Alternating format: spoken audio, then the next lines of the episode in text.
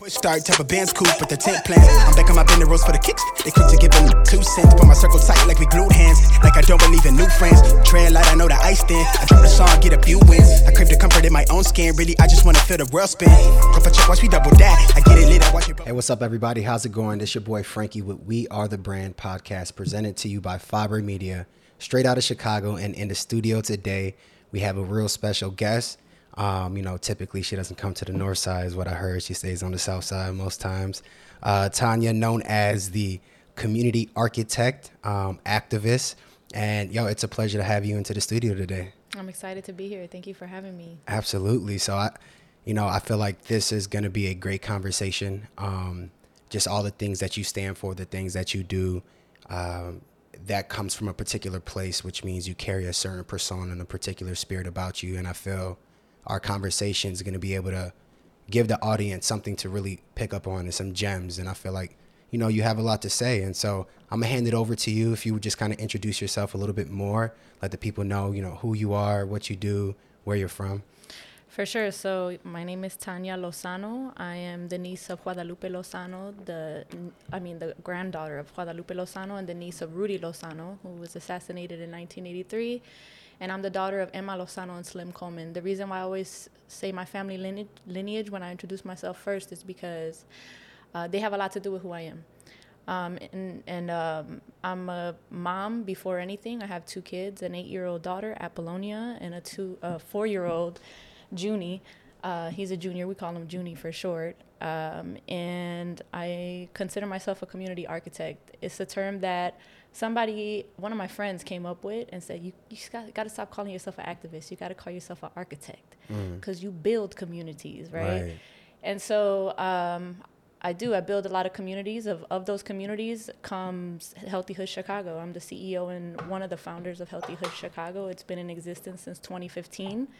So we've been here. We're still a baby, you know. Yeah. We're still new, but we're very grassroots. But we come from deep roots. So before Healthy Hood Chicago, me and my sister Jolene Lozano co-founded the Youth Health Service Corps, which is an after-school program that in some schools have been incorporated into their health curriculum. Mm-hmm. We teach 7th through 12th graders about the 20-year life expectancy gap that exists in Chicago. Mm. A lot of people don't know that this life expectancy gap exists. It exists between communities of color and affluent white communities. It's the largest life expectancy gap in all of the nation. Mm. Because of how segregated Chicago is, historically, everybody knows when you come to Chicago, if you live in Chicago, you know. Right. You know where the black folks live, you know where the Mexicans live, you know where the Chinese live, you know where the white people live. And because of that segregation, it's just really easy to see disparities, specifically when it comes to health and wellness, right? The data shows that we're dying 20 years before white people do in this city. In some areas now, that is now 30 years, right? Because we just went through a pandemic. Right. And so we created the Youth Health Service Corps about 12 years ago now. We've been doing that program. We got that program in about 21 different CPS and alternative schools in underserved communities of color.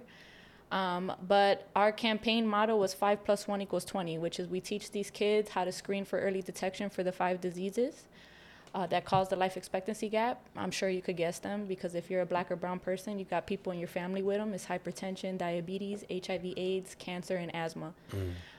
So we teach these 7th through 12th graders how to screen for early detection because these are not death sentences, right? Right. If you catch them early enough, you can beat them. Right. So after they go through our curriculum, they then find 10 people in their family or in their community and they perform those screenings for them. So even if you're black or brown, older generation folks don't trust the doctor, they can still get pre-screened to know if there's something wrong. And then it gives them more of a reason to go, right? Right. So that's what the Youth Health Service Corps is, right? We called it 5+1=20 because it's 5 screenings plus 1 lifestyle change, right? Food and exercise equals 20 more years of life. Mm. Everybody's like, 5+1 = 20, right? But for us, it does. Right. That plus 1, though, that lifestyle change, we realized very soon that black and brown people, actually any person, has a hard time with that. Right. It's hard to change your diet. It's hard to prioritize your physical fitness. And so that's when Healthy Hood was created.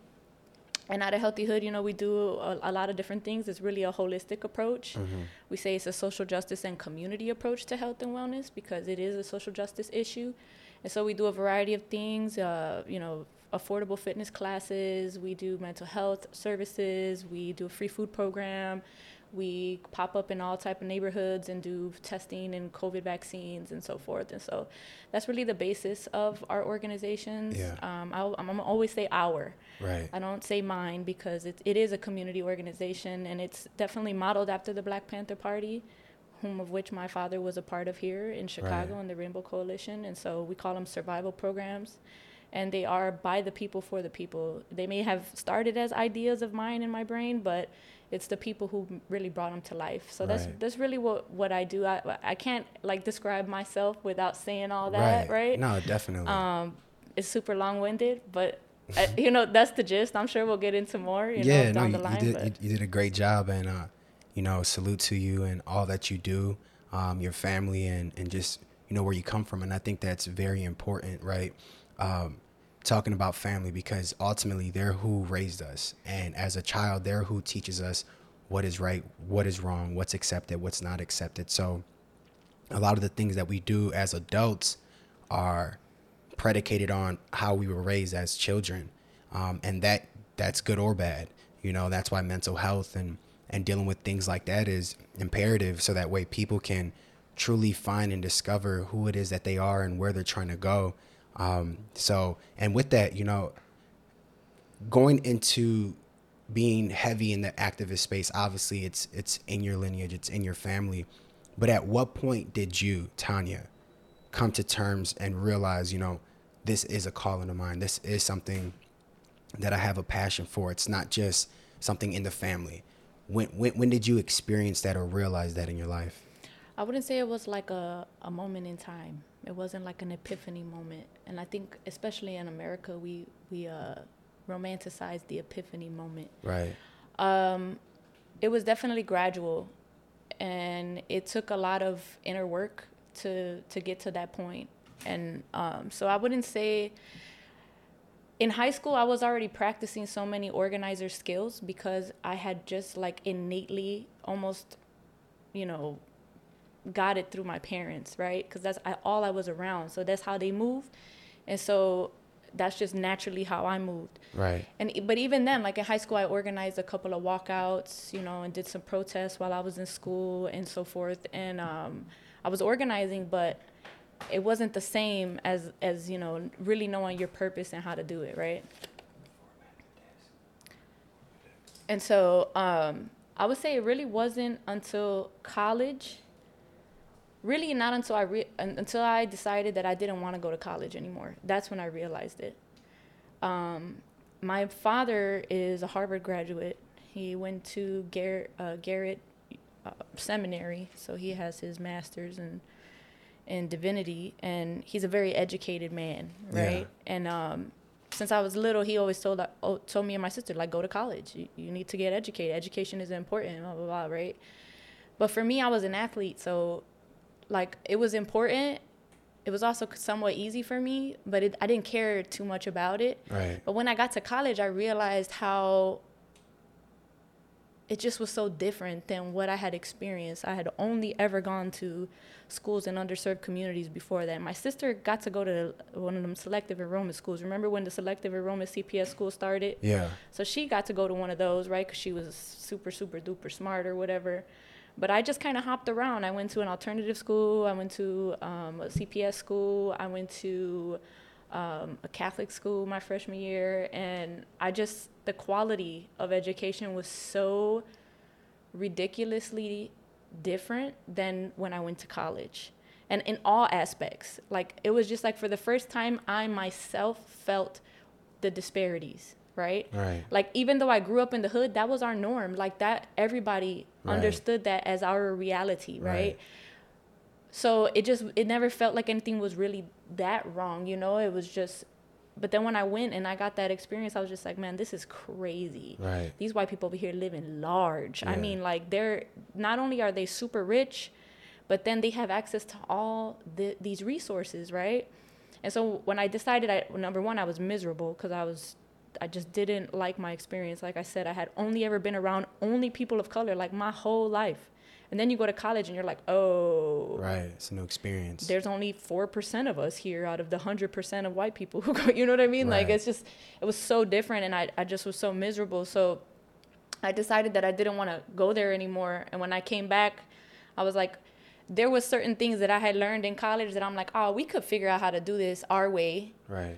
And that's really when I was like, this is my passion. Like, I want to be able to create systems that look like us, that were created by us, instead of fighting and struggling and, you know, clawing our way to get to what they've created, right? Which is this university experience. And then after that, you get to break into their corporate world and all of that. Like, I didn't want to do that. I wanted to create something different, but I knew I could use certain things that I had already learned. So it was in college, I would say, when I felt the disparities for myself. And then I would go home every weekend, because I went to North Central College in Naperville, Illinois. Right. My sister went there. No way. Yeah.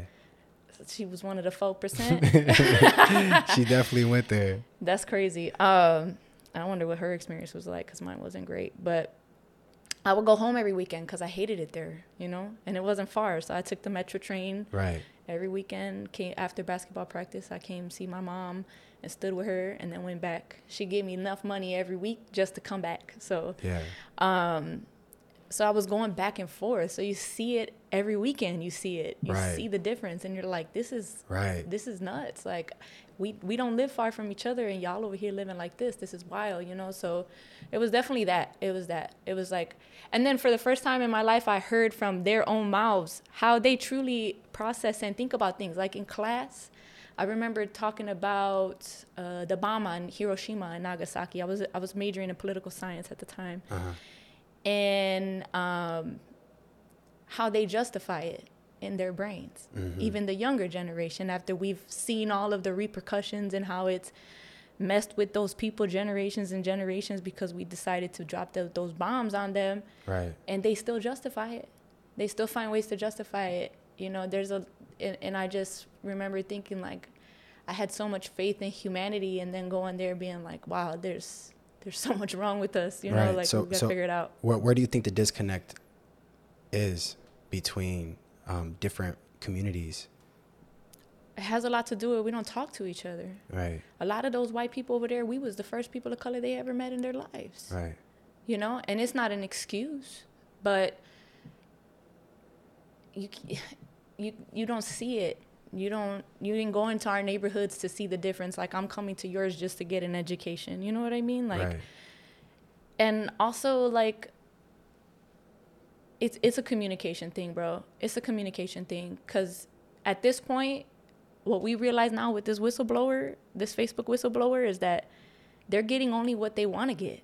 Right. Even on social media, the information you're receiving is catered to you. Right. So we can't even blame them now that all this information is accessible, right? And you can see it, and and the data is there, and how these life expectancy gaps exist, and how these educational disparities exist, and all of that. It don't matter, because they're not seeing that. Right. They're seeing what they want to see. You know, they're seeing whatever continues to make money for the system. So, and it helps. It helps them for us to be polarized. It makes them more money. So, I mean, that's really what it is. Right. It's capitalism. Right. And program minds, right? At the end of the day, life is all about what you agree upon, right? Perspectives are mainly how a person projects life to be based on their experiences and the things that they believe to be true. You know, you could look at religion, for example. At the end of the day, you know, each religious sector truly believes what it is they believe, so much so that they lived a life that's based on that. It's parallel. And so in these communities, and just for myself, you know, one of the things, just naturally, I wasn't by default put into a position to thrive, right? I grew up poor, you know, secondhand clothes, right? Going to the food pantry and waiting in line with everybody else to get food. Those were normalities to me, right? And at the same time, those normalities that were presented to me by the lifestyle I was born in created a mindset that I led with. And that is how I projected the world to be. And, you know, one of the things that, you know, I like about what you do is, whether you see it or not, is the world that you live in is your world. Right? Your ideas, how you feel, how you think, and you're taking your world and you're creating cohesive experiences in other worlds to create a collective understanding, a collective agreement among people who can be in this world and operate under certain, characteristics and attributes and principles, right, for the desire to have a successful outcome for a particular group of people, you know. And, you know, when it comes to those things, for me, even personally, I've gotten to a particular point because I had to experience all of that, even in business, right? Here I am in business, CEO of my own agency, you know, right? You know, now we got clients all over doing some great things. It's amazing. But in the origin story of it, I remember feeling like, okay, here I am. I have to look a particular way. I have to sound a particular way, right? I couldn't just be me and still be CEO. There comes a particular stigma that comes with that title. There comes a particular way of having to look when you're among different people. And in those categories growing up, all you seen was white men. And so here I am, you know, scared to look like something and be like something. Now I just throw this on. I walk into a meeting with top CEO of agencies all over, presidents. And that was something that I didn't do because I was unsure that I was adequate. You know, I knew what I had. That's why I was coming, but I didn't know if they would accept me just off of first, you know, how they see me at first, because it's natural for a human being to make a judgment off of first impression. It's natural for a human being to judge a book by its cover before they actually read it, right? Because that's what, you know, us in our minds, where it's like our radar, we're trying to figure out how and who and when to operate and act in particular ways. And, you know, me personally, I believe that has a lot to do with the disparity we also see in these communities, right? Because it's a paradigm, and we need a paradigm shift. And that comes with, like, you know, you mentioned getting that particular knowledge, right? Because my separation between being the person I am now and the owner of an agency and how I look and how I dress now, the separation of understanding came when I recognized that, yeah, I'm sitting in front of the, you know, big shot, whatever, but he's a man just like me. And if God let him go, he's going to drop into a million pieces just like me. He eats like me, thinks like me, you know, in terms of here on this earth. What was my separation? And it was the understanding of, one, I am able, I am good enough, I am adequate, I do have everything that I need. Recognizing and realizing that all the resources and everything that I need is already within inside of me, and everything I'm looking for is not external but internal. And it was in those moments where I recognized, all right, like, this is deeper than that. This really isn't about the tie, the dress up, you know what I'm saying, the suit jacket, looking like this, acting like this, laughing at some jokes that weren't funny, you know what I mean? Like, just all those different things, but saying, you know, let me present myself. Let me present how I think and who I am. And if that ain't good enough, then this ain't for me, you know? And obviously there comes a sense of, you know, being humble along the way and operating in humility and gratitude. Those are important because you can lose sight of what's important if you don't have that, especially gratitude. But in terms of, you know, the community, what are some things that you feel are holding, you know, our communities back, you know, mentally? What do you feel some of those things are that you've experienced yourself or have seen? That's a good question. It's this concept of we're in competition with each other. Mm-hmm. We're playing the oppression Olympics, and we're trying to measure each other's levels of oppression and decide who needs it or deserves it more, or all of that. Right. That has been a huge hurdle for as long as I can remember. And I know it was a hurdle even for my parents' generation and for my grandparents' generation. I'm talking about in the community of activism or social action, social justice. Like, we get scraps, right, to do community work. And so what happens is when those scraps get put out, we fight for them. But there's this huge pool of resources. And right. I'm not just talking about money. I'm right. talking about resources yeah. that exists. But because we get distracted over fighting over the scraps, we never come together to demand the rest, mm-hmm. what we deserve as communities of color. We're too busy fighting with each other. There's also something really deep in us, and it comes with the mental states that we've developed over the course of just surviving through systemic oppression and structural inequality, right? Is that we are harboring a lot of unprocessed trauma. Right. And so what happens is when you harbor unprocessed, and I say this because I'm a church person, right? My parents mm-hmm. are both pastors. I didn't mention that. I'm a PK. I'm actually in the process of becoming a pastor right now myself. Nice. And if you ever watch those exorcism movies, uh-huh. right? When they talk about those demons, that's an energy of negativity, of unprocessed trauma. When you carry that with you and you allow it to control who you are, then you start to do things even to your own brothers and sisters right. that are not even a reflection of who you truly are, but a reflection of that negative energy that has been building up inside of you. Right. And that consists of, if you don't say it the way I want you to say it and do it the way I think you should do it, then I'm going to not like you. And right. I'm not going to mess with you. I'm not going to collaborate with you. I'm going to cancel you. That's the energy within our community that I see that is a super hurdle for us, man. Like, we have to have grace with each other. We have to have a level of understanding. And the first step to even creating that level of grace within our communities is to have it with yourself. Right. Because you make mistakes. I make mistakes. I've made so many mistakes in my life. And I had to come to the point where I'm like, I forgive you, because that's all you knew. That's all I knew. That's how right. I was raised. That's right.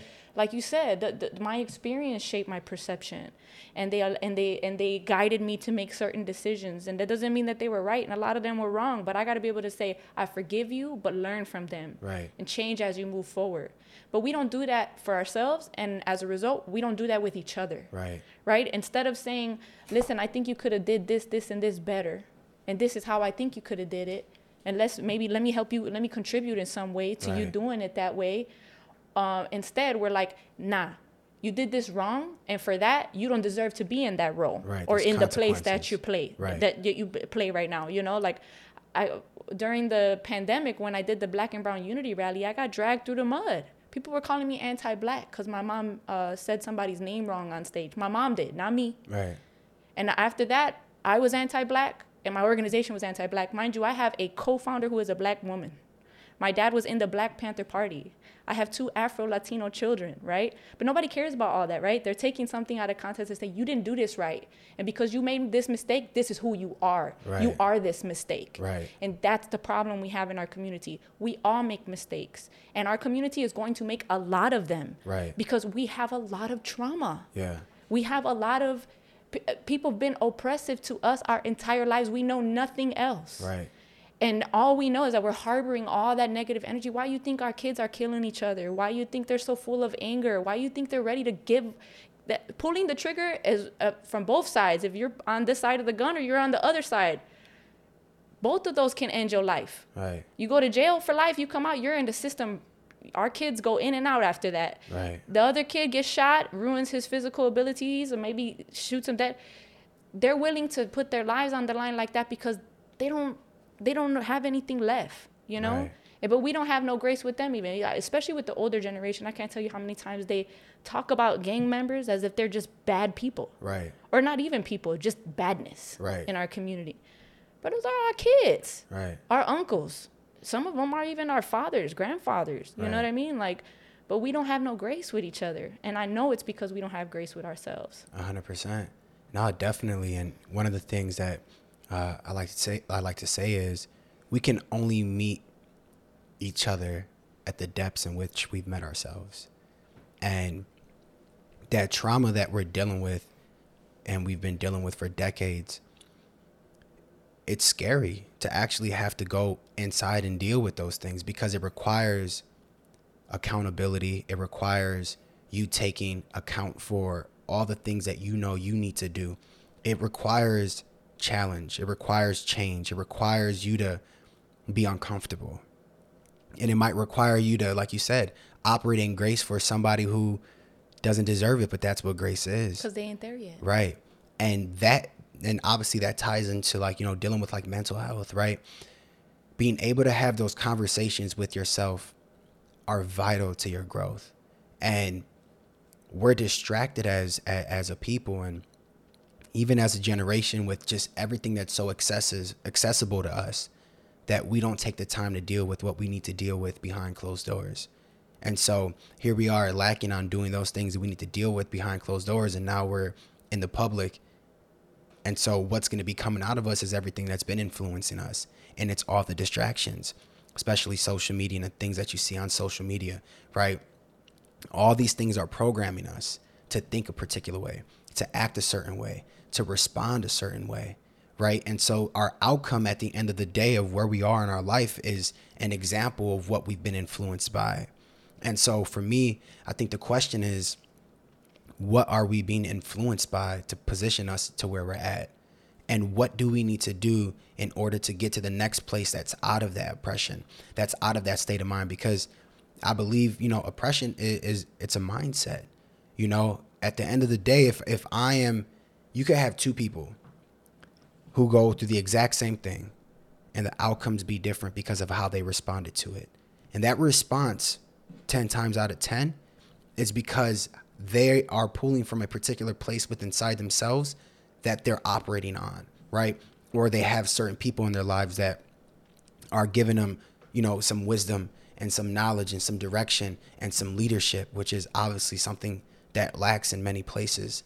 And so here we are trying to find ourselves. And a lot of times we get caught up, like I had mentioned, in this world, this world that's being created not by us, but for us, rather than recognizing your own world and the things you need to do to add to that, and the things you need to do to be able to get to the next level, and the things you need to do not just for yourself, but for your children and your children's children. And I think that's another thing that we don't recognize is everything that we're currently doing now is going to have an effect on generations to come. But we're so self-centered and self-minded that we don't recognize that. We just think that this is the moment, this is what it is, and it is what it is. And what that does is that continues the cycle.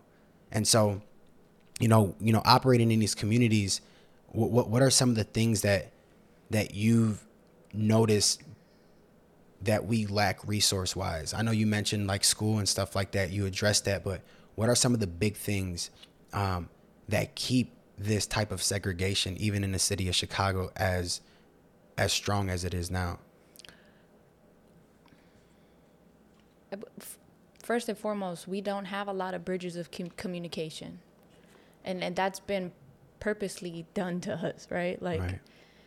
Black people scared to go in our neighborhoods and vice versa and so forth. And a lot of those things are not real. You know, they've been created. Because the more that we do come together and have communication, we start to see we're very similar. Right. But that's not what the system wants. It, like I said, it capitalizes off polarizing us. Right. Right. And it allows space for those distractions to happen. And then we get caught up in them distractions. What we lack, I believe, is revolutionary structure. We need structure. So especially with this younger generation, it seems like we're very reluctant to authority or any kind of structure because of everything that we've dealt with. Right. With the current systems. And then also the idea that we need to work within the current system and use it so that we can do something better for our community. And then we see that Black and brown people who get to a level of success within the system because they have to work within the system, then they don't come back to the neighborhood. Right. And they don't bring those resources back. They don't pave a new way. They just continue to. And then we get content with the idea that as because I made it, at least I'm showing my neighborhood or people like me that they can make it and I don't got to do anything else. That's what I'm doing for them. Right. No, that's not what you're doing for them. And that's not enough. And people need to be very clear about that. When we keep circulating this idea that you got to leave the hood to survive. You got to leave the hood to be successful. You go to school, you get all these resources, you get all these skills, and then you move out. Right. So, yeah, you're showing people that the 5% of us who make it out. You're not contributing to more of us making it out by leaving. What you're doing is you're not bringing any of those resources back so that that your community can benefit from them, or you're not teaching nobody else those skills. You're keeping them for yourself, and it's all a part, like you said, you're thinking about yourself. You're not thinking about how this is going to affect future generations of people of color or whatever. And that's, you're right, that's one of the main main challenges we have. We can't keep saying we're not all going to be Jay-Z, okay? Right, right. Exactly. You know what I mean? So, you know, you go to school you learn it doesn't matter. You don't even have to go to school anymore. Like, university is not the only way to succeed. But if we keep succeeding and leaving, then we're contributing to this cycle of only 5% of us being able to be successful or even knowing that there's an alternative. Right. And a revolutionary structure means that within the structure, let's say you consider yourself a member of this collective community of resistance. That's what I call it, but it could be just a collective community of people who think alike or change makers, people who seek change or whatever.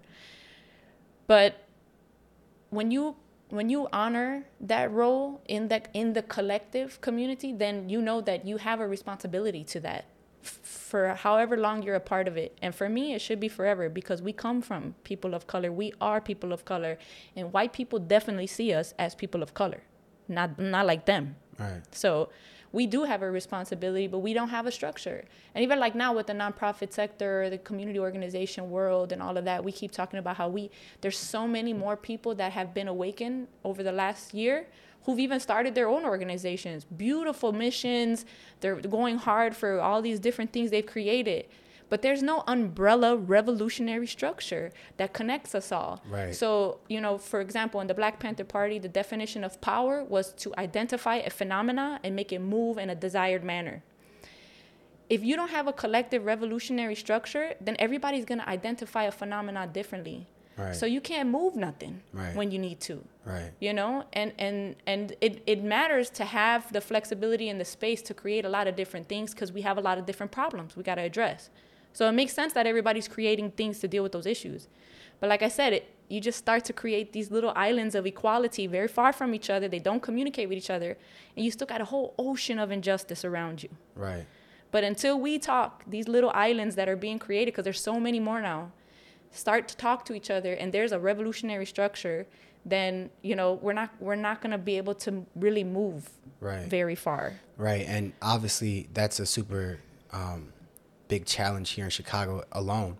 You got people from different sides of the city who mean well within the side that they're in, but they lack that communication as well. And so that bridge of communication doesn't happen, so there's no crossovers of understanding. And here we are still in the same cycle. But things aren't, but we feel like things are well, but we're still even operating with great intent under a structure that's the same structure that's creating our demise. And so being able to loose ourselves from those shackles are super important. But I believe that comes with having a particular mindset, with truly understanding who we are as individuals and how we are all connected in totality of life. Like, I believe 100% that the hell that we have on this earth is in us, or the heaven that we have on this earth is in us. We create hell or we create heaven, because it's all within our mind. You can have people who have the greatest lives, rich, successful, right, quote, what everybody calls the great life, but still be miserable inside. And so that always led me to believe, if that is so, how important is what's going on internally? How much more important is that than what's happening externally?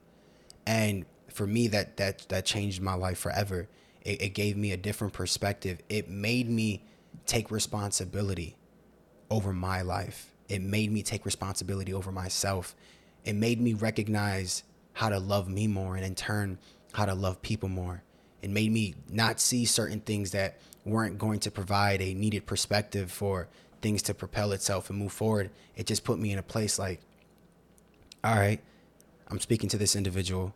I hear this person, and I know what they're going through just by the words that they use, the vernacular, right? How they express themselves, their tonalities, just the energy, their spirit. And you can recognize fully what is holding someone's life and their heart and their perspective on what life is. And when you truly do those deep dives and deep works within yourself, it allows you to operate in that empathy. It allows you to operate in that grace that you need, and meet that person at that place that they're at, and understand that person at the place that they're at, and not just, have a layer of judgment as the foundation. But now you're able to recognize what is and what is not, from a perspective that wasn't taught, but from a perspective of what is felt, you know, inside that we can't deny. And, you know, for me, just obviously, you know, being from Chicago as well, it's true that you could live here and not go anywhere, just be in your neighborhood. You know, me, I'm originally from Humboldt Park. My mother's Puerto Rican. And, but I, you know, I've lived all over 79th, 55th. And it wasn't until I left Chicago that I recognized there was more than Chicago, you know, like, especially when you're a child, you know, everything was Chicago. This wasn't even Illinois. This was Chicago. And when I left for the first time, I got to experience different worlds, different people, different perspectives that were 100% different from mine. Not how my mom raised me, not how my father taught me to think. It's completely different. But there was something about it for me that I liked, because I felt I was gaining insight. I felt I was gaining knowledge, because one thing one of my instructors once told me, he said, Frankie, you don't have it all together, but together you have it all. And in every community, in every groups of people, there are certain things that they do great and very well that is needed in other places, and vice versa. And when we begin to recognize how great we are as individuals and what we bring to the table, the conversation changes. It's a little bit different, because I'm less focused on what I don't have and focused on what I do have. And so a lot of times we find ourselves in disparity, trying to be better in our weakest moments, or not even better in our weakest moments, like our things that we're not great at, we want to be better at, versus focusing on the things that we're great at and utilizing that to be the talent to open the door.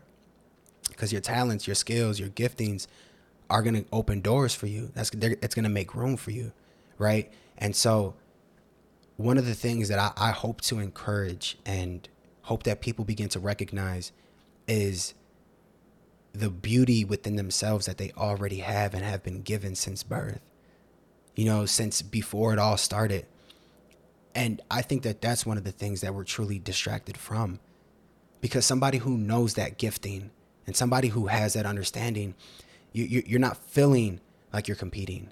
You're not feeling inadequate. You know, yeah, you have your days. You have your bad days, per se, if it's a bad day, but an off day, right? You'll recognize things, but those are still internal things that self is trying to come to terms with, understanding what it means and what it said, right? Especially, you know, like our parents, how they raised us. It's because your parents raised you don't mean they raised you right. And so here we are dealing with things from our past and child trauma and things that we've seen and heard, right? That now really exist in our mind, because it's the first 7 to 8 years in a child's brain that develops their subconscious mind. And we live our life through our subconscious. It's very rare or very small of a percentage that we actually live through our conscious mind. If we were more conscious, we'd be making better decisions. And so the way to make better decisions is to, in those conscious moments, train our subconscious mind to act out for us in the way we want best. Like, there's many things that are going on in my life where I'm like, how is this even happening? And then I think logically, I'm like, because for the last decade, you've made so many conscious decisions that now it's so ingrained in your subconscious mind that you're doing it without even knowing you're doing it. It's like when you get in a car and you drive home. I don't need to think about making a left or a right or this slide or that. I already know. I could literally be doing completely something else and I'm getting home. And it's that understanding that I think we need to teach our communities, because that programmed mind is still being influenced by things that aren't going to get us to where we're going. Because it's like every moment we're trying to make conscious decisions and we're loud and we're proud, conscious decision, but yet we've not trained our subconscious mind to get us out of those places, those trenches. And we're steady being influenced by things that aren't going to do that for us. And so the examples we have are examples that are anomalies, right? And so these anomalies, like your Jay-Z's, these anomalies, like you know, your Obamas, your Oprahs, those are great stories to be influenced by and be motivated by. Motivation is important, but motivation dies as well. It's the discipline with understanding that this is something that I want for myself, and also knowing that I can't duplicate a Oprah or I can't duplicate a Jay-Z. I am me. And so in that understanding and in that motivation, what can I take from that that I know is going to be able to get me to the next level, but still be me and not self-sabotage who God made me to be and keep that authenticity. And so I feel like a big thing that's a huge hindrance just in people in general around the world, right? Like, I mean, you go to a different part of the world, you go to China, there's not many blacks anyways. It's just Chinese, and them then within themselves have their levels of classism and, just different things like that. And, South Korea and Canada, all over, we're all dealing with a similar oppression. And so when I scan the world and I recognize that reality, it puts me in a place to think like, then what is it? Like what's deeper than just now, or what's deeper than just Chicago, or what's deeper than just America? Like, what's really going on? And so for me, I feel like that is the place we need to get to, because that place is where source is. That's the answer. That's where everything exists, So, yeah, I don't know how you feel about that. Oh, first of all, in my opinion, you got to come up outside yourself mm-hmm. to understand yourself. Mm-hmm. Because it wasn't until, but I was in a 10-year long abusive and toxic relationship with the father of my children. And I was still doing stuff, but it definitely wasn't. It wasn't a reflection who I was for real, because right. I was working through this filter of trauma, abuse, insecurity, all that right. stuff. But I had left the church for a while, and I just was, after you go to school for religion, because that's what I was going for, political science and religion, and you learn of all of the crazy shit that religion has done to right. specifically people of color, you start to, rethink, like, what is this? Right. Do I really want to be a part of this? Right. Maybe not, So I had left the church for a while, and then I made my way back because I had just been stuck in that relationship for so long. And when you're in a cycle like that, a toxic, abusive cycle like that, it doesn't matter how many times you try to get out, you keep going back. Right. You revert to what you know. Because it's a cycle. Right. And until you change something in your life, then it's just going to keep happening. And so I returned back to the church because I finally had to be like, you know what? I don't know. I don't know what I'm doing. I don't know how to get out of this. I've tried so many times. I have to finally come to terms with, I need help. Mm-hmm. I need something, a way to change who I am, because right. I'm the one doing this. I'm doing this to myself. I'm right. going back. I'm going back. I'm going back. And so when I went to God, finally at that point, I was in a level of desperation. Right. And because I was in a level of desperation, I was able to completely humble myself mm-hmm. and give it away. Please do whatever you need to do with me so I can change, so I can get out. And in the beginning, it wasn't like I started going to church and I didn't feel nothing different, And it's because I was still analyzing everything through my filters. I was still right. like, I don't really like this. I think they're doing this wrong. And then I realized, I'm not here for that. Right. I'm here for me, right? And so I kept going on Sundays, even though it wasn't working, it felt like. And then all of a sudden, something just clicked. And I just had to come outside of myself and look at all the decisions that I had made and realize that I made those decisions. And I had to figure out, number one, what happened to me growing up or through the things that I've experienced that allow me to get to that place, right? And then I started to realize, I got a lot of work to do, but now I at least have God. Right. So I don't feel like I'm by myself anymore. And I got out of that relationship, and then I blossomed, man, little by little. The more I put my energy into what God was calling me to do, the more I was able to let go of that relationship. I could tell you right now, I don't think about that relationship at all anymore. Right. This is 2 years off of it, right? I don't think about that relationship at all anymore. At one point, that relationship could control my whole life. Right. It could ruin my day with a word. It could... anything, you know what I mean? It controlled me. Right. But it was not until I came out of myself and looked at it, right. And just was like, nah, this is on you. Right. And you got the power to do this, and now you got the power of God with you, and you can get out. And so you know, and what it was too wasn't just God. It was that I had surrounded myself with other people in that church, in church in general. And maybe we don't like the concept of, you know, this structure of religion and all of that, but church for people of color specifically is a place where people come together to worship and praise. It's a positive energy. It's a positive experience. And surrounding myself with those people first, and then little by little finding new people and talking with them and seeing how they live their lives and how they look at certain situations and how they deal with certain situations. I got to learn and pick up those things. So then I wasn't just looking at it through my filters anymore. I had examples and alternatives now because I have other relationships. And so, you know, I don't always talk about, you know, my relationship with the father of my kids, but it's important because especially as women of color, it's a normal thing for us.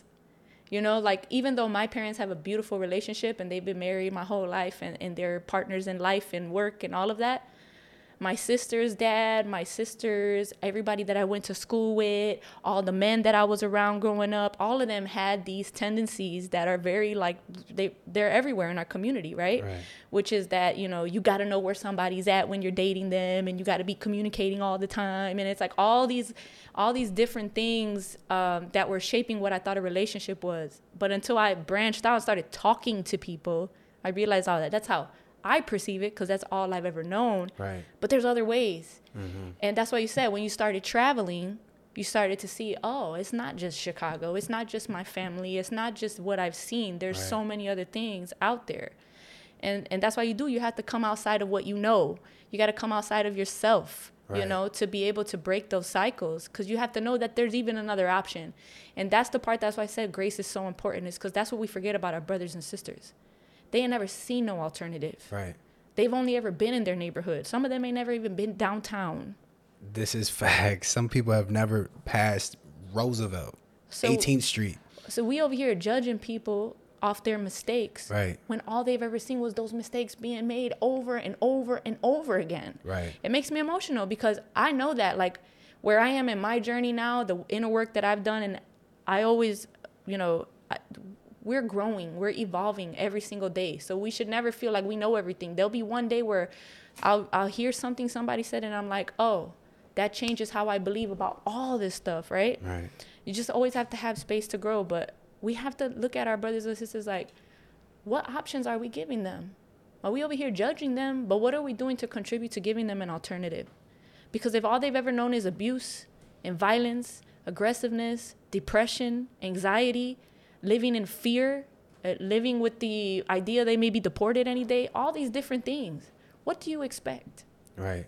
You know, and if you know, if you go and you do your inner work and you figure it out, but then you never go back, you never teach nobody that. Right. That's the problem we have. You know, that's the problem we have with our generation, with generations already. It's like, who's going to go back and give them that alternative?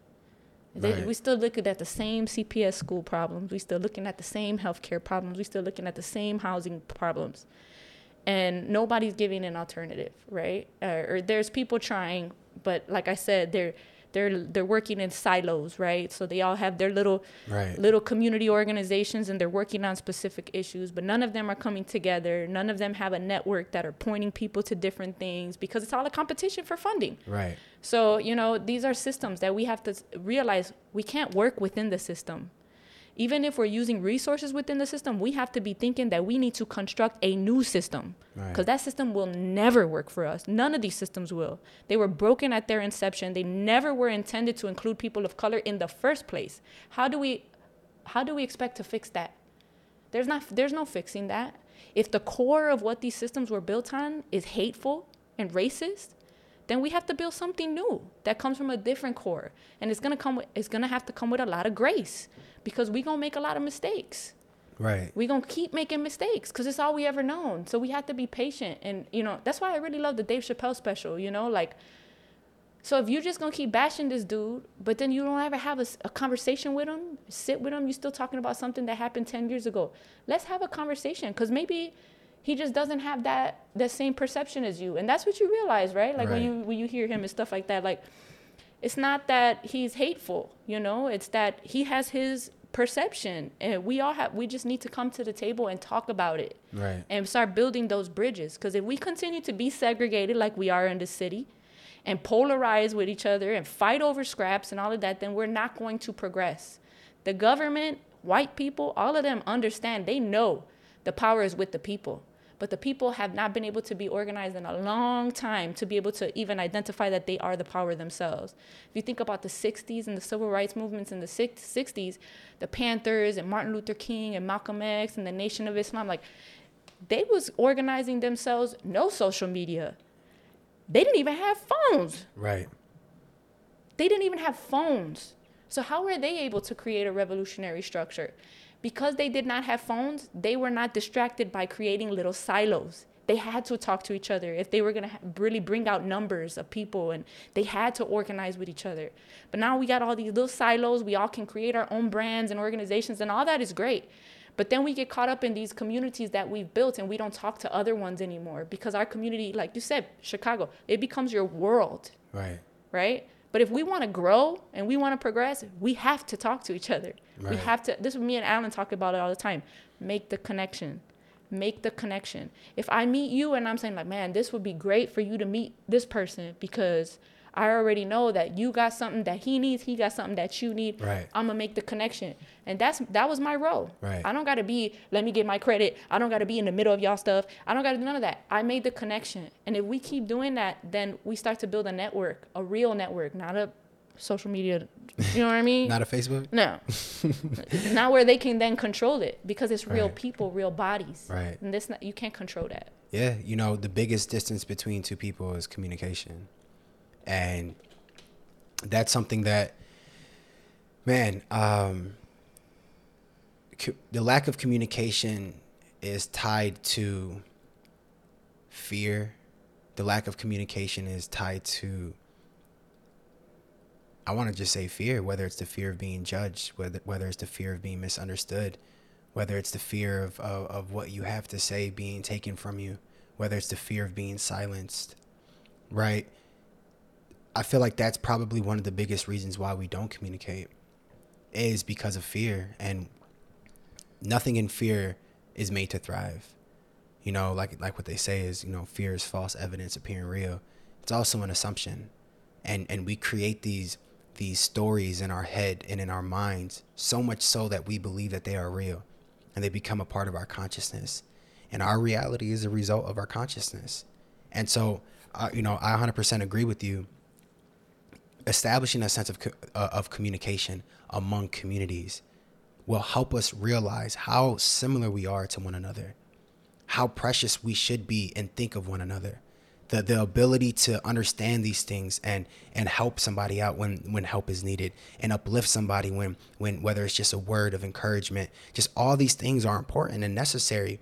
And you know, everybody gets to this point where they're like, oh, well, I ain't going to do it for them if there's nothing attached to it. How many times, even for myself, I've recognized at the end of the day, like, what value can you bring somebody? That's what you're here for. You're here to bring value to this world that you live in, not just to live in this world. And so recognizing your role, especially in different places, it could be difficult sometimes, you know, because like I had mentioned, because of fear, we're afraid to communicate these things. We're afraid to communicate our insecurities and certain things like that, and deal with those things, you know, especially men. You know, we're not taught to speak up. We're not taught to show our emotions. We're not taught to, you know, have that normal human experience of having these things in our life. We're taught to man up. You know, we're taught to do this and do that, and don't deal with what's really happening. And so what happens is the household gets the same treatment, and people get loved wrong, and people have a misunderstanding and a misinterpretation of what love is. And then that goes into the relationships, and then that goes into the business, and then that goes into the brand, and that goes into every single thing in our life, because that's how we are operating, and that's what it's rooted from. The love we experience is the love we're going to give. And so, you know, for anybody in a tough situation, I think one of the most important things is just recognizing what love is to you, recognizing how you love to be loved and why, right? For me, I love, you know, the study of the brain, neuroscience, and psychology, and just all those different things, because I've always been obsessed with not what somebody did, but why they did it. Because that's the answer. What you did happened, but why'd you do it? What's really going on? What's really happening, right? That is the answer. Like, if I do something to you and say something to you, and then you respond in a particular way, is what matters what I said or what triggered you? Because I could say the same thing to somebody else and it doesn't affect them. And so understanding those triggers and understanding those deep-rooted situations that we have and acknowledging it is how I feel we're going to propel as humans, just in general.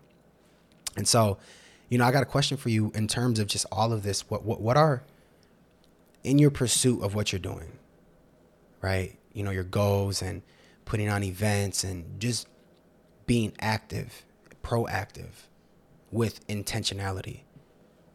What are some of the challenges within yourself, or what are some of the challenges you face on a day-to-day basis or on a consistent basis that you feel you have to go through while you're still growing and building this and putting a footprint on this world that you want to leave before you go? Like every other person in any kind of leadership role, anxiety is a thing. You know, like I had to, you know, hit my joint a couple of times, even walking up here, because I had to tell myself, stop rushing, chill out. Right. Because I was a little bit late, and it makes me super anxious, right?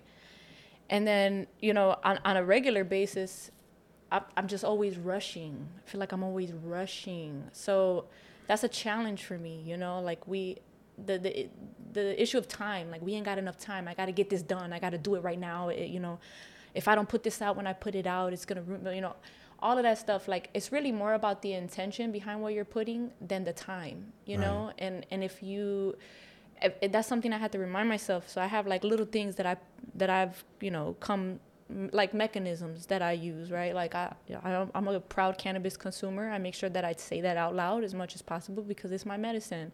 And I believe God is in it because it grows from the ground.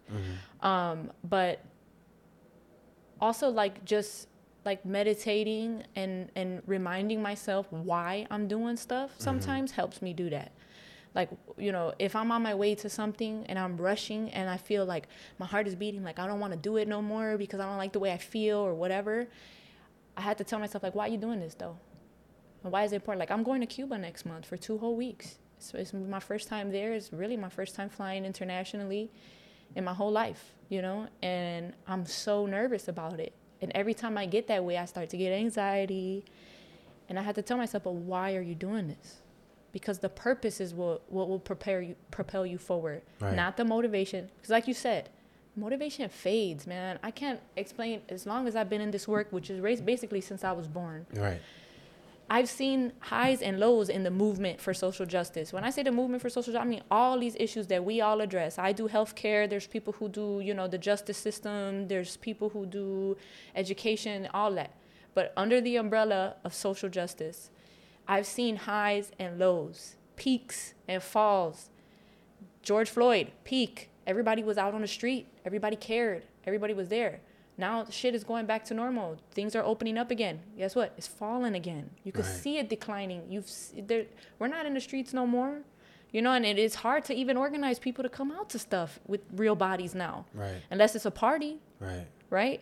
So you know that motivation, it fades, and so you need to pull from purpose. You know, you have to have that purpose. You gotta continuously remind yourself that there's purpose, but that's a challenge, you know, like. As much inner work as you do, there'll always be those kinds of challenges. There'll always be those times where you question yourself or you act, or, you know, where you let something get a hold of you. There's also triggers. Right. You know, like I said, I'm rushing on the general, always. I'm always, what's next, right? On top of that, if there's a trigger, then that gets escalated, right? It gets magnified, you know? So then you know, even in those circumstances, you got to be able to be like, why is this a trigger, you know? And what do I do to help fix this? Because I don't want it to be a trigger for my whole life. And this is what I've been talking to people, like, healing is a process, right? but you ain't supposed to stay in that. Right. There has to be something that propels you forward, that moves you forward out of the trauma, right, out of that. And if you don't know what that is, then you're going to stay in that healing process forever. Right. And what that means is you haven't let go of that trauma. Right. You're still healing from it. You're still, and that's fine, you know, but if you, until you have something that will propel you forward, you'll stay there. Right. And I think we, especially now with mental health being such a thing right now, because when we were growing up, right, it was not a thing. Definitely wasn't a topic. If I look back on my time in college, I was clearly depressed. Right. Clearly depressed and miserable. And but that wasn't a thing. My mom was like, drink some coffee here, you know, right, like get your life together, you're in college. You're like, none of us got to do that, you know. So now we're in a situation where everybody talks about mental health and everybody has anxiety, everybody has depression, everybody can't go to sleep. All my nieces and nephews on melatonin, like, you right, know, it's become almost like a trend here, 100%, you know. Yeah. And we have to ask ourselves, like, why is this trending? Is it really because of us, or is it because something that we're being fed, or is it because we don't have the proper tools to get ourselves up out of that shit? Right. And it's true, because we start to become content. Like, I'm in my healing journey, right, and this is where I am, right, and this is what's cool. I'm gonna drink my green juice and burn my sage and like, yeah, that's great. But we have to get up out of that process at some point. And if you don't know what's going to propel you forward, then that's why you're still in it.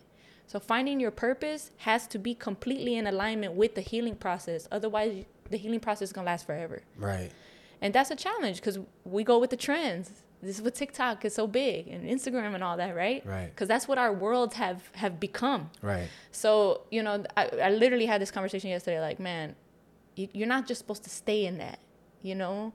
Like, if I think about healing, you're always healing. There's always stuff happening to you. But if you're just like, I'm still broken from this, I'm still broken from this, I'm still healing from this, I'm still healing from this, and you keep carrying that, then you're not really right, reaching. You've not healing. Let it go. You're not. Let it go. You're not. You're holding on. It's almost like it's become comfortable to be hurt. It's become your identity. Right. It's become your identity. 100%. It's a normality. This is how life's supposed to be now. And I have my triggers. Right. And that's just what it is. And that's just, I had that conversation. I've had that conversation many times. I actually had something on IG that I put out there. And I was basically talking about self-awareness. And I'm like, self-awareness is not you saying, this is how I am, and that's just what it is. No, that's a lie. And that's you not taking accountability.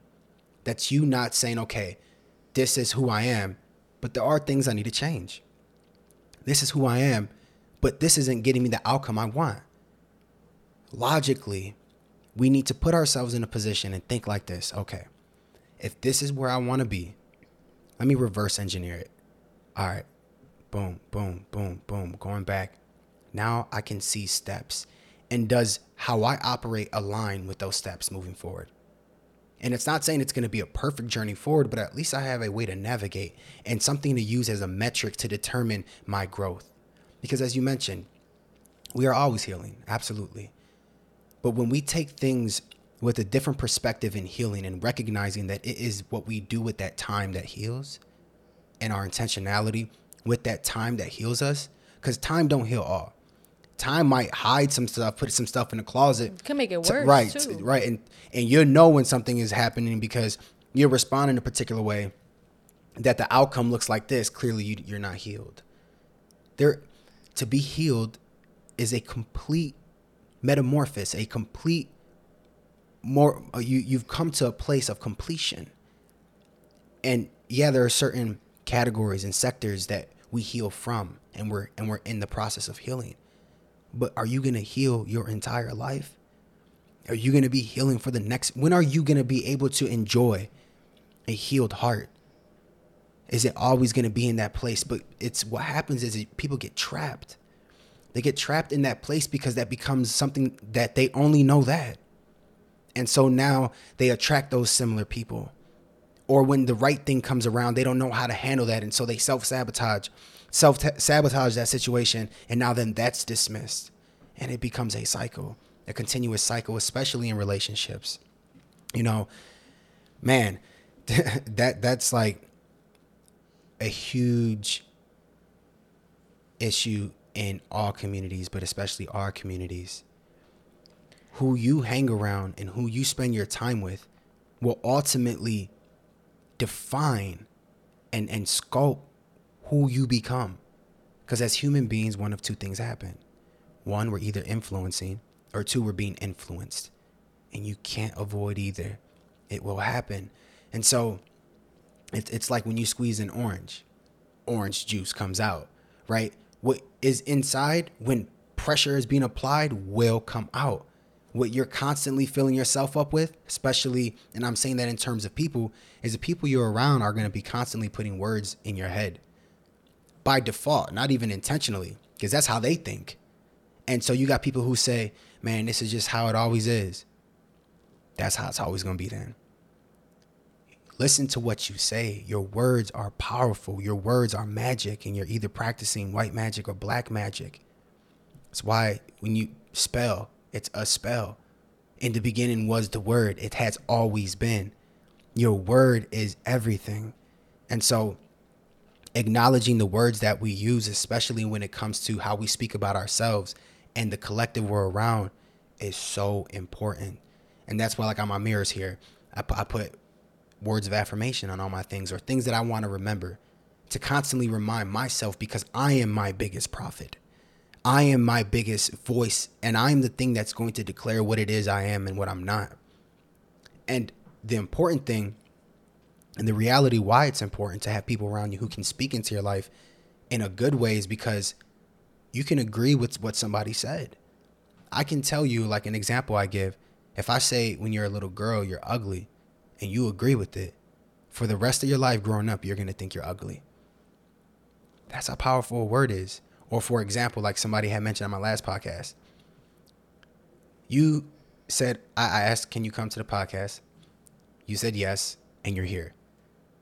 Your whole life today was adjusted because of our word.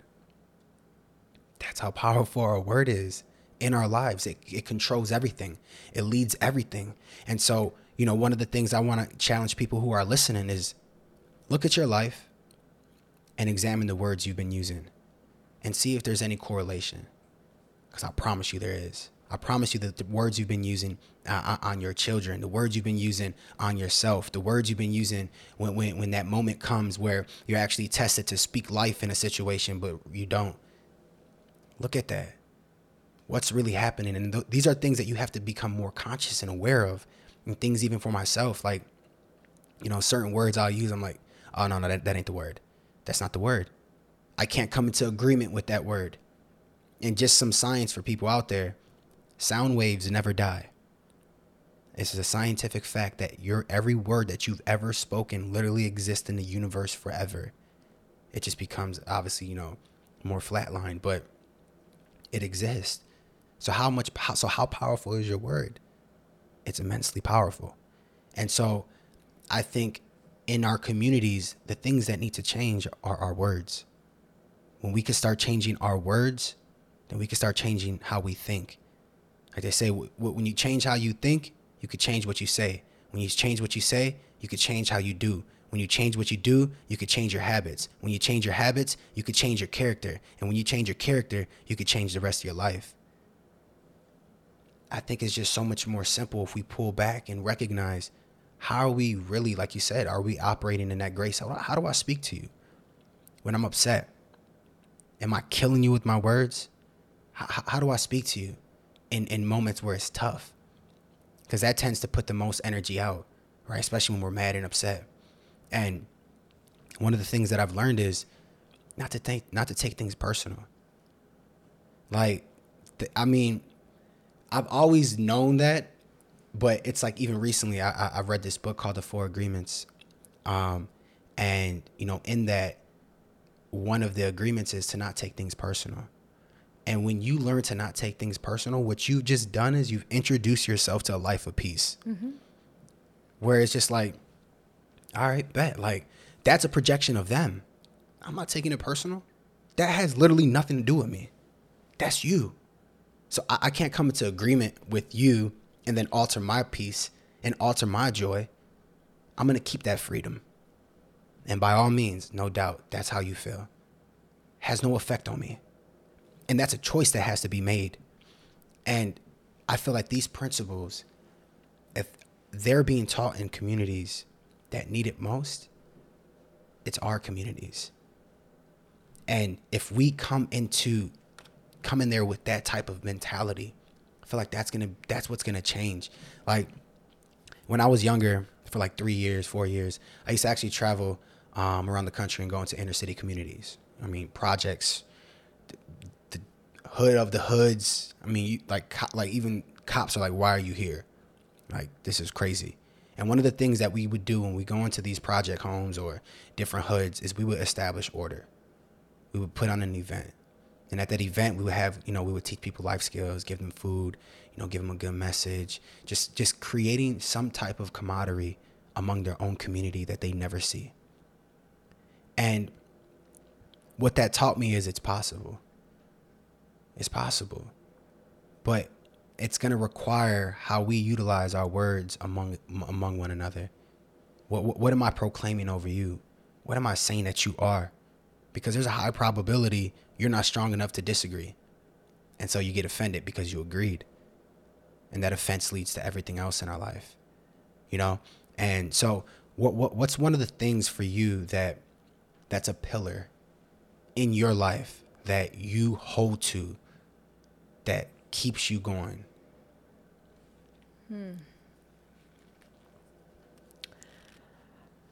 Well, grace. But I didn't learn grace until like a year ago. Mm-hmm. Like you hear it all the time, especially if you're a church kid, you hear it all the time. Right. But you don't know what it is until like you really encounter it, or if you that was an epiphany moment for me. The grace thing, it's the same as don't take anything personal. That's grace. Right. It's great. It's the same thing. But you can't do it until you're there. Right. Because up until that point, you're still, like you said, all that stuff you have inside, all those influences, all those negative feelings, right? When you're under pressure, that's what comes out.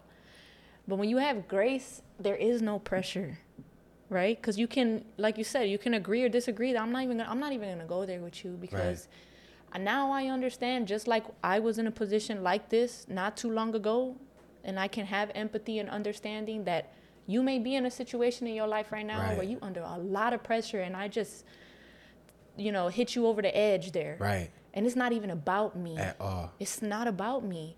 And I know when I was in that place for 10 years, being depressed and still having to take care of babies and breastfeed and all of that, when I was in those places where I was screaming and it was negative and I was using bad words and stuff, all I wanted to do was be loved. Right. That's all I wanted. Right.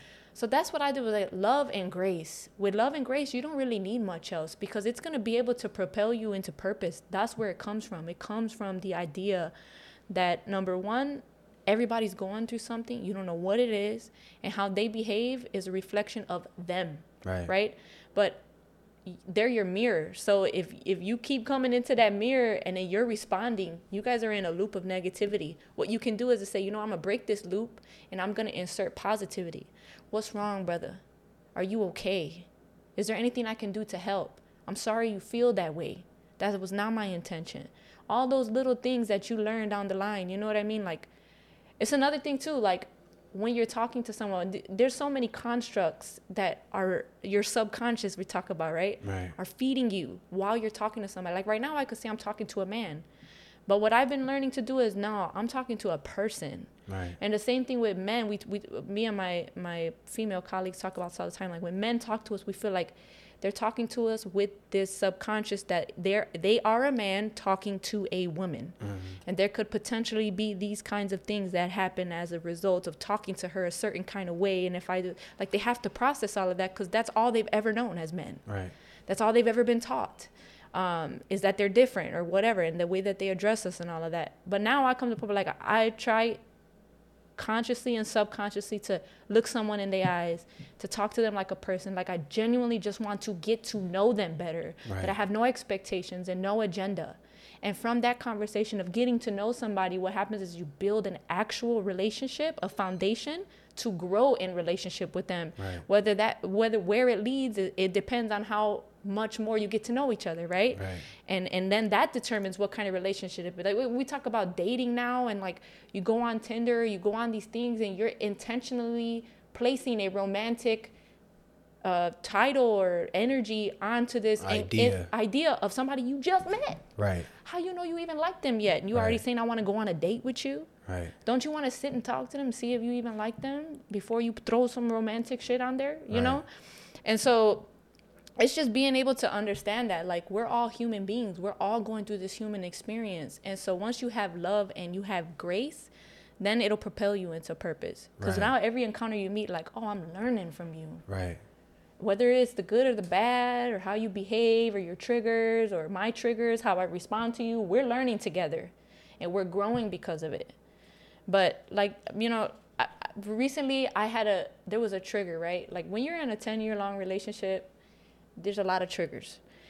And like I said, I don't want to be stuck in the healing process. So I like to say, like, this is a trigger. I've identified it as a trigger. Now, what do I do to change that so it doesn't continue to trigger me no more? Because I don't want to live like this. And, you know, recently it was because I didn't feel heard, and I could feel myself coming out of my character. Like it was boiling me, you know, like I'm like, what? Like, this is not okay. I don't like the way you're talking to me, like blah, blah, blah, whatever. And then I was like, you know what? Let me just go and process this. Let me cry it out, understand this about myself, and then go back with a different energy. Like, actually, I'm a little hurt right now because of whatever's going on inside, and I really just need to be loved on. People will respond completely different after that. Right. But if you're defensive, then, you know, you're just contributing to that loop of negativity. So, I mean, again, like, love and grace is where it's at, man. And for me, God is love. Right. I don't think of God as a man, a woman, anything. Love is the energy of what I believe God is. Right. And so that's what I try to address everything with, you know, everything with that energy. Like, I just want love to, that's the loop I want to be in. You know, I don't want to be in the negative stuff. Right. And you know, you touched on something that I think is important, is being honest with who you are communicating with in terms of how you truly feel. That's something that, because of pride, we hide. Something we choose to not speak about. And so we're doing a disservice to ourselves, actually, as we're putting ourselves in a situation for somebody to respond off of the information you gave them when it was incorrect. So the outcome's going to be incorrect. And, you know, that's definitely something, if, you know, we're talking about relationships, just like in the communities, the biggest distance is communication. Just in a relationship, it's the same exact thing. It's the need to communicate and then communicate effectively. Right there, I've always believed that if I want a particular outcome, there are particular ways to act to get that outcome. And there's certain people, if you're wise enough and observant enough and discern, and you have discernment, you know how to operate, what to say, how to say it, tonality, whether this is the right time, whether it's not the right time. All those things correlate in terms of the outcome you're going to get. And so being able to, one, operate in empathy, and two, openly communicate how you feel with one another with no sight of feeling judged. Feeling judged and inadequacy, and that's just putting the attention on yourself. It just becomes monotonous, and you're getting the outcome that you're creating through your choices. So then it's about you. It's not about the relationship. Right. 100%. All right, what are you saying? When you start operating in those things, it's about you, right? Right. It's about you now, but you are in a relationship. Right. It needs to be a mutual thing. 100%. It needs to be an exchange. Yes. So if you're just doing all that and you're not communicating what is going on within you or why you're upset or any of that, the other person is not really a part of it anymore. Right. You know? Exactly. No, then that's well said. Is what you've done is you've removed that connection piece. That's actually very well said. Is now your lack of communication is dismissing somebody from being a part of what it takes for two or more to be a part of in order for something successful to come out of it. So, yeah. And that's for every kind of relationship, because I think, especially in this country, especially in people of color, communities of color, we put such a weight on romantic relationships as if that's like the most important one you could have in your whole life. Right. When you become a parent, you realize, no, right. no, that's not it, you know? And then it starts to put you into perspective, like, this is about all relationships. This is about how you behave with your friends, your colleagues, your employees, you know, all your kids, all of that. You have to be this way with every relationship right. in your life. You can't just do it, you know, and that's what the romantic part, and that's why it's so toxic, especially in communities of color, is because we don't do it anywhere else, and then we bottle all that stuff up with all those other relationships that we don't ever communicate, and we're bottling up all those emotions, and we get home, and then it all comes out. That pressure comes out to that one person who lives with you, right. that one person who's going to love you through it all, that you know they ain't going to leave you no matter what or whatever, because you feel like that's the place you can get it out. And it's all negative stuff, though, right? You know, because you're not communicating. You're not in a mutual relationship with all these other people because you're letting them trigger you and you're keeping all of that in and all of that. You don't have no communication.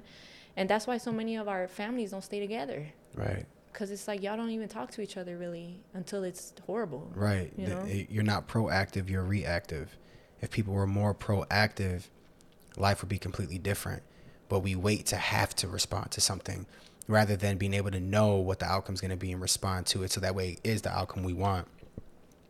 And, you know, real quick, just to kind of touch on it a little bit, I think it's important because it has a lot to do with you and who you are when it comes to just faith. Right. Faith is an important thing in all of our lives. And it's not even attached to a religion. It's the belief in something, even when you can't see it, or the evidence of things unseen. And what is it? How is it properly said? The evidence of things unseen and the substance of things hoped for. That's what faith is. But how important is faith to you in this journey and in this life that you're living? What does that word mean to you? It's everything. It's like the core of who I am. Now, at least, you know, it's just so important. There's so much bad stuff going on. If you don't have faith, then there's no motivation, no inspiration to work towards something better.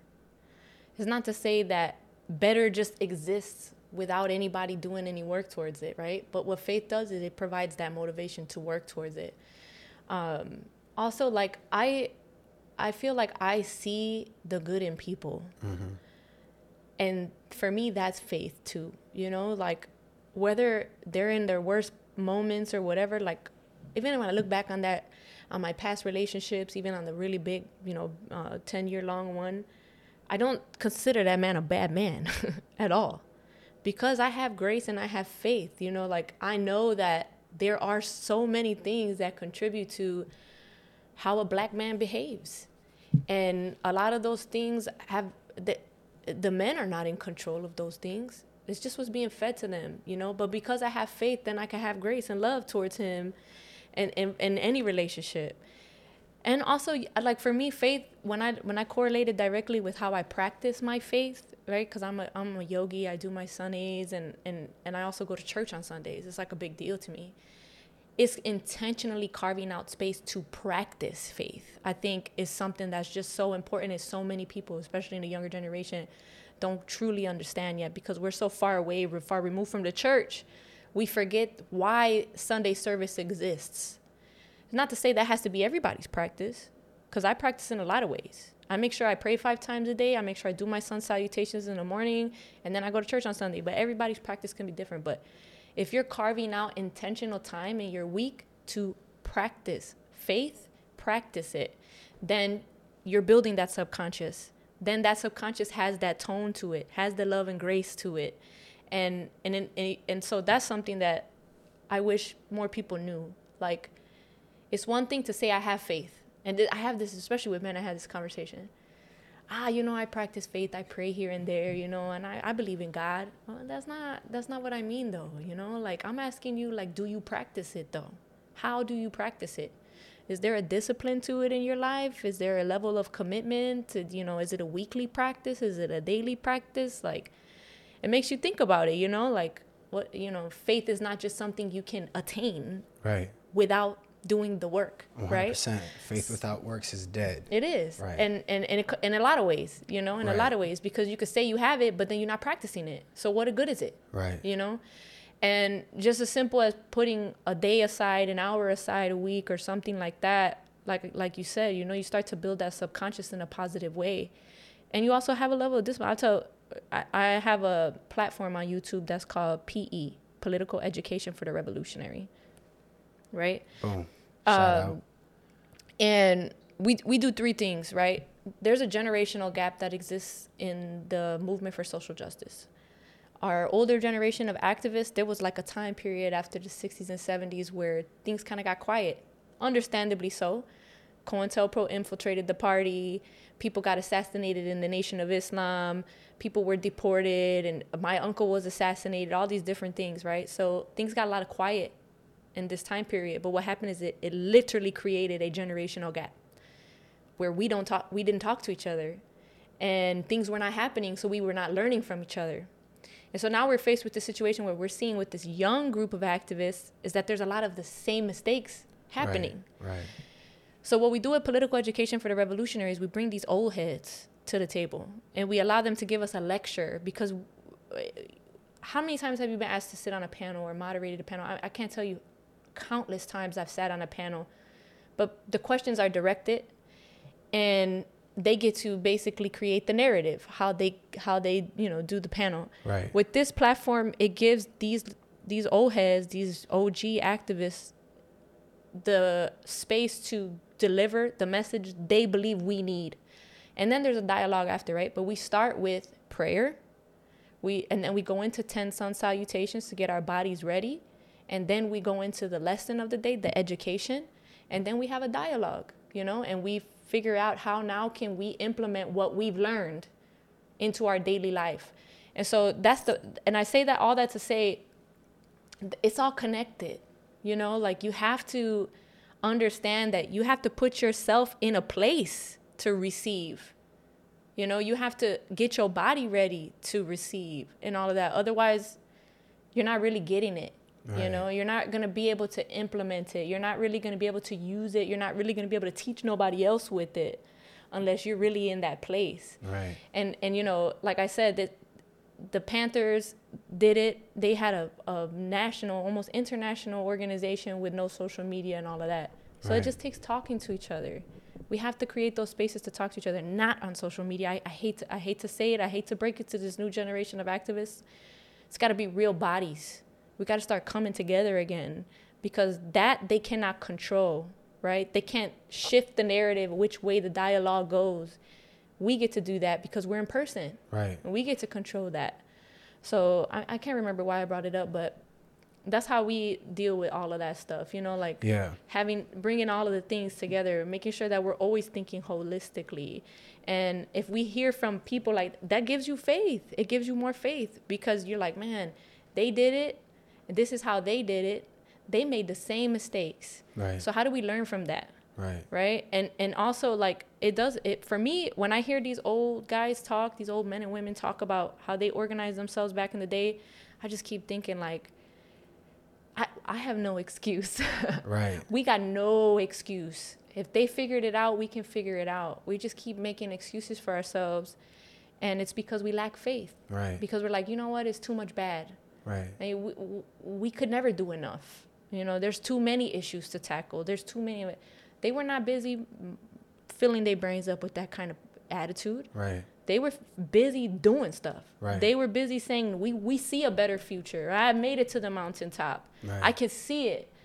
Like, they were too busy seeing that and not getting distracted by the other stuff. And that's faith. That's right. What faith is, you know? It's where their faith lied, you know? For me, when I think about faith, I think about it's going to happen no matter what. It is a irreversible knowing that something is going to happen, even if it looks like everything's against it, even if it looks like I don't know how it's going to happen. The faith that I hold to keeps me grounded, knowing that it has to happen. And so for me, that's one way that I've lived my life where it's like, I just know it's got to happen, and it's going to happen. And I may not know how it's going to happen, and it may not look how I think it's going to happen, but it's going to be all right.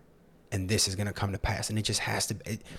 There is nothing in me or anything that anybody can say that can derail me from believing this thing. And that's faith to me. Faith is having, even if you don't understand, you just know. It's a knowing. It's an internal assurance that this is a thing and the outcome that I'm going to get no matter what. It's like, think about it. We woke up today and you got up and you came here. You believed you were going to come here. That's normal humans operating in faith. Something could have happened, but it didn't. You believed you would get here. That's in the most simplistic way that I can express what faith is. And if we think about it in terms of what we want to do with life the exact same way, I feel like everything would change. Like my life, I think that's one thing for me that has always propelled me forward, and is having faith, where I'm talking about like no doubts, no fears, like this is what's going to happen. And it's and even if it didn't happen how I thought it was going to happen, I didn't lose faith. I didn't get discouraged. I didn't quit. I didn't give up. I continued and I persevered. And it's that understanding of faith that allows me to be disciplined. It allows me to operate in particular ways because I know that this faith is going to get me through, you know? Amen.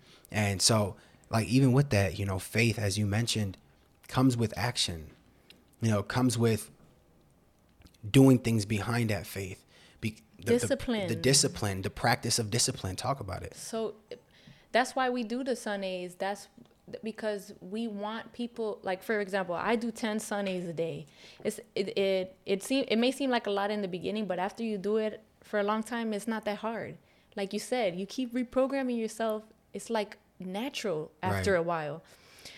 And so, and the more you practice it, that discipline allows for that practice, right? Then it becomes easier. I could tell you, there's a passion project I'm working on, and the other day I was sitting down, and my brain is always thinking about stuff, but I was thinking specifically about that passion project, and I had a vision. I wasn't asleep. I literally had a vision. This passion project is that we're gonna start mushroom farming in our neighborhood, in a Healthy Hood. Not the psychedelics yet, but we're doing, you know, the healthy mushrooms, the ones that help cure hypertension, which a lot of people don't know, you know, the oyster mushroom does that. But in this vision, I literally saw my friends, I saw my friend Haley. She was holding a package that said the people's mushrooms on it. Like, you know, like we used to get them at the grocery store. She was at the grocery store and she was holding it. She took a picture and sent it to me, right? It's to say that we're going to grow mushrooms, then they're going to be in the grocery stores, and then people are going to be able to buy them. I never had visions like that before. So that was so specific. Right. You know what I mean? But it's because I've been practicing faith. Right. So now when you think about manifestation and what that even is, right? It's faith. Right. But when you incorporate discipline into your faith, then things start to become a lot clearer. Right. When you think about the prophets of the Bible and how they were able to prophesize, right, or prophecy things that were going to happen because they were practicing their faith in a level of discipline. Eventually they started to see things clearer. Right. It's almost like your subconscious then learns the mechanisms. Well, you're attached to source, and you're not distracted because of that discipline. You've disciplined so much that what would technically be a distraction in your mind is no longer there, and you can hear clearer, you can see more clearer. Because like you were mentioning, I think it's important.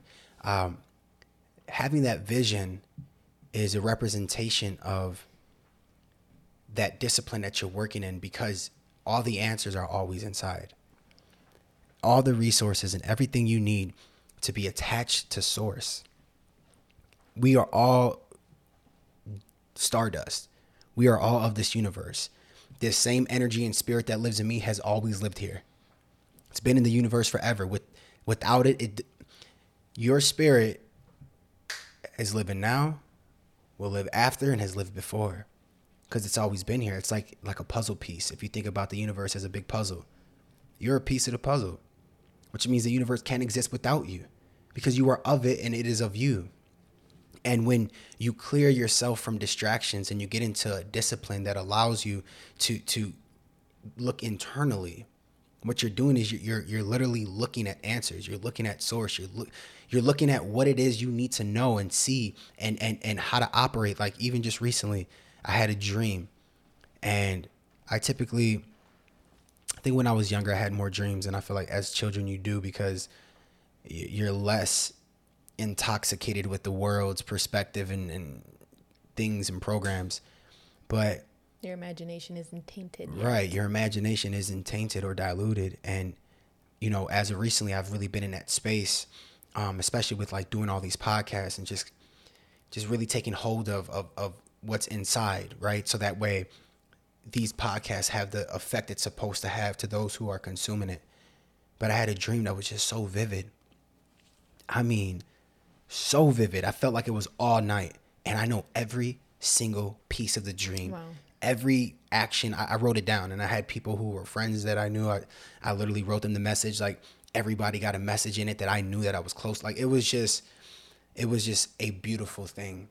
It was a beautiful thing where you wake up with so much joy. I was in an immense amount of joy. I just woke up like, oh my goodness. But what was spoken in there, I know was needed. It was something that couldn't come from somewhere else, but had to come in that way. And it couldn't have happened if I wasn't in a state of discipline, if I wasn't practicing my faith, if I wasn't being deliberate with what I was doing consciously. So yeah, I think that is just super important, and applying that discipline. That's something that's like a common thread with everybody that comes on the show. It's like no matter what industry, no matter what level of understanding you have, it boils back down to one of the hardest things for humans to do. It's be disciplined. Yeah. You know what? It's a process. Right. Because you got to just, as long as you start somewhere, if it's just one day of the week, you do the same thing that day. You consider one of the days your Sabbath. You know, it could be something easy in the beginning. You know, it could just be like every morning when I wake up, I'm going to pray, or I'm going to just tap in real quick and meditate or whatever. Just practicing discipline in any way will help you get there, you know? And like, for me, especially when you're in like a negative space, your life becomes very disorganized, because your emotions are all over the place. And so then you feel like you don't have space for consistency. And consistency goes hand in hand with discipline, right? Because discipline is doing something consistently, right? So, you know, as long as you start somewhere, so you can learn that, you know, and it's purposeful, because the little bit of discipline we do learn as people of color in this country comes from like a factory-based, you know, model, right? Which is that we go wake up and you clock in and you scan your ID at division class, and then you're out, and then you do whatever. Right. That's your discipline. But there's no purpose in that. You know, that's what somebody just made you do. When you start to make yourself do stuff, it's a different kind of discipline. It's completely different. Right. And it doesn't have the authority thing attached to it. It has purpose attached to it. And so, I mean, you're right. Discipline it's just so important. It's so important. Like, as I get older, I get more and more disciplined. I get better at it. I obviously still have... It's really hard to be organized when you're an entrepreneur.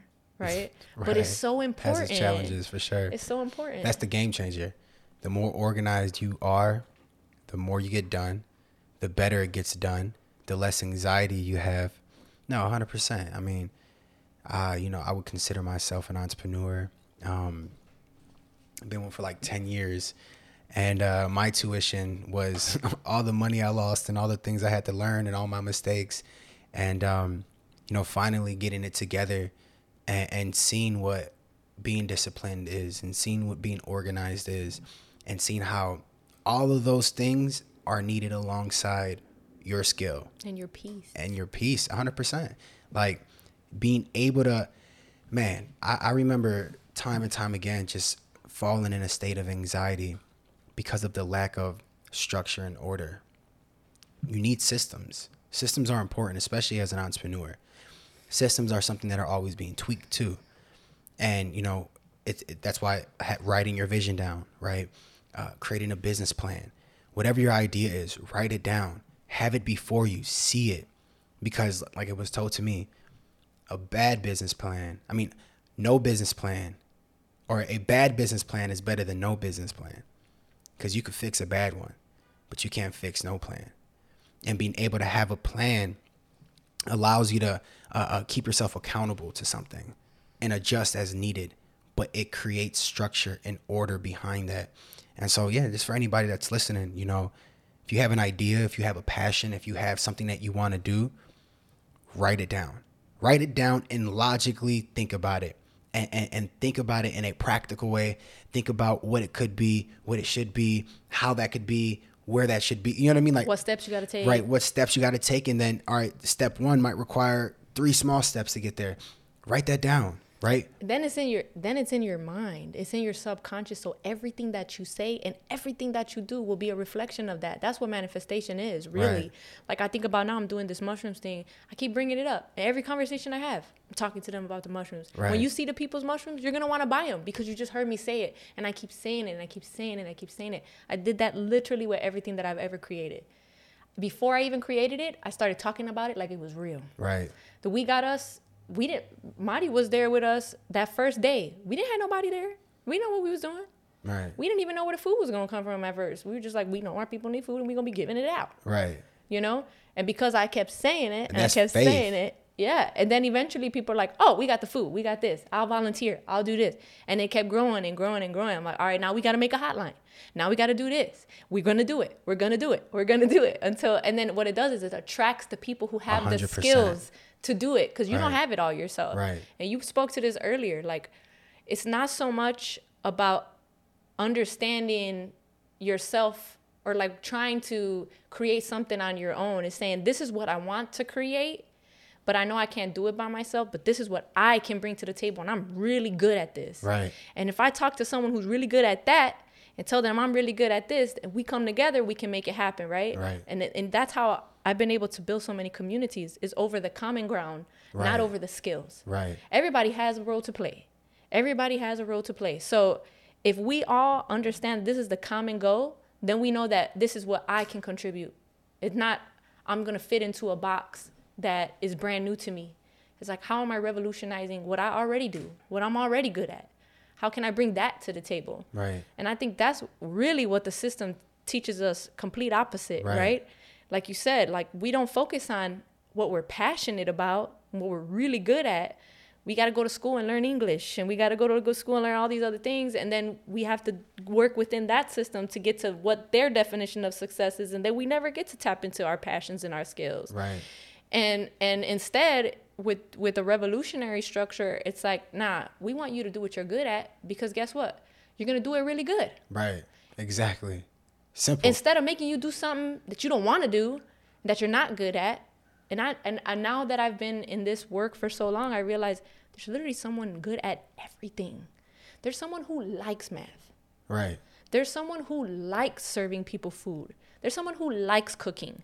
I don't like cooking, so I need to find that person. You know what I mean? Like there's someone for everything. So why are we forcing people into these other things that they're not good at, right? Just so people could continue to contribute to this system of being fucking miserable. Right. And feeling inadequate. Like I said, it's like judging a fish's ability to climb a tree. Why? Right. Why? Why are you telling the fish to do that in the first place? Right. You know? Why is it even trying to do that in the first place? Right. You done did something to the water, you know? Like, right. It's not natural. It's not. And we focus, and so the focus is not the fish focusing on the fact that it's a great swimmer. Now the focus is the fish focusing on the fact that it's a bad climber.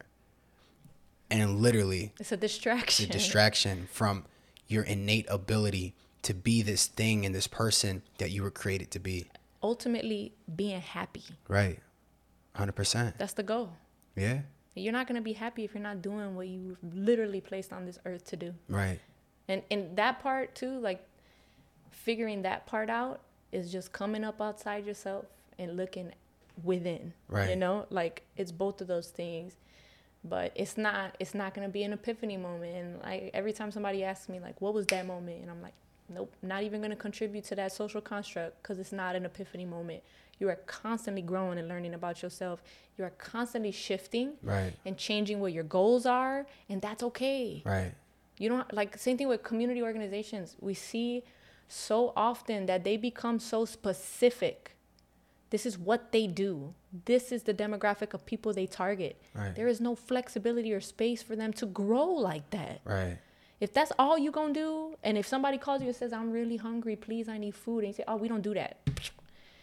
Instead of figuring it out, who does do that then? Right. How do I get this person? It's a hungry person on the phone, you know? And we have to know that as humans, things are going to change. We are constantly evolving. It's a constant metamorphosis. You got to shift. 100%. And that is the way of the world.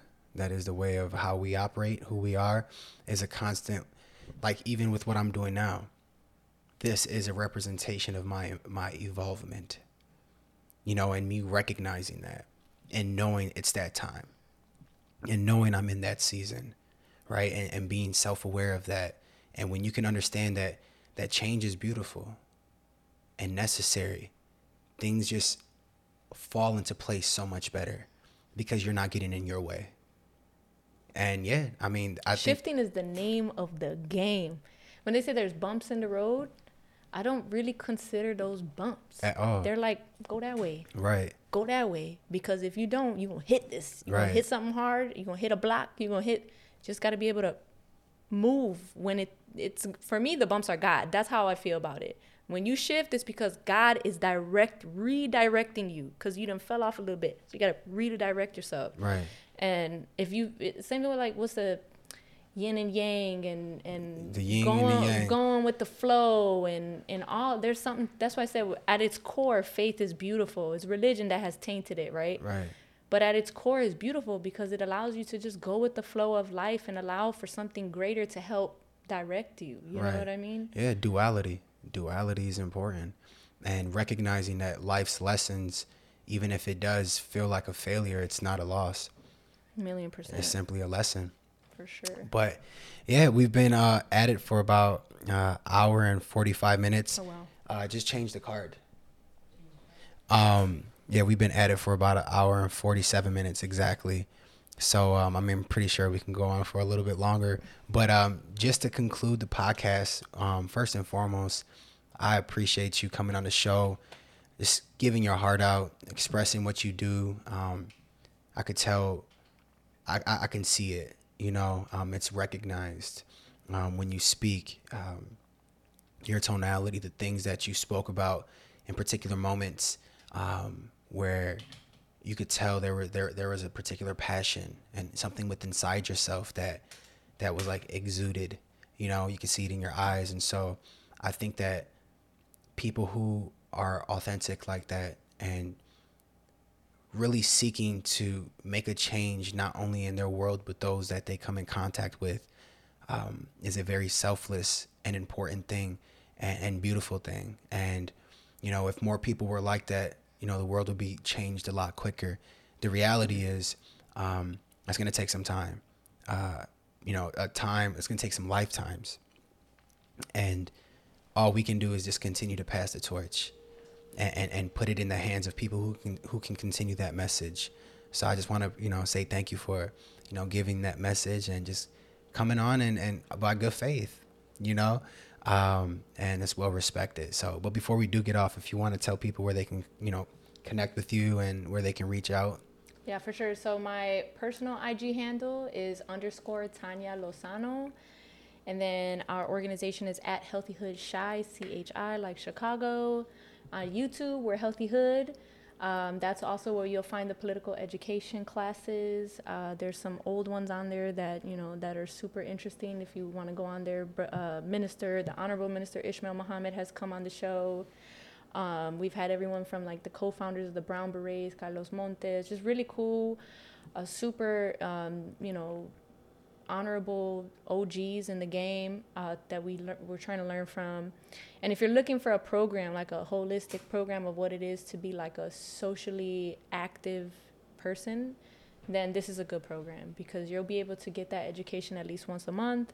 It comes with that discipline part with the StunAs, and it teaches us how to incorporate revolutionary mindset into our everyday life.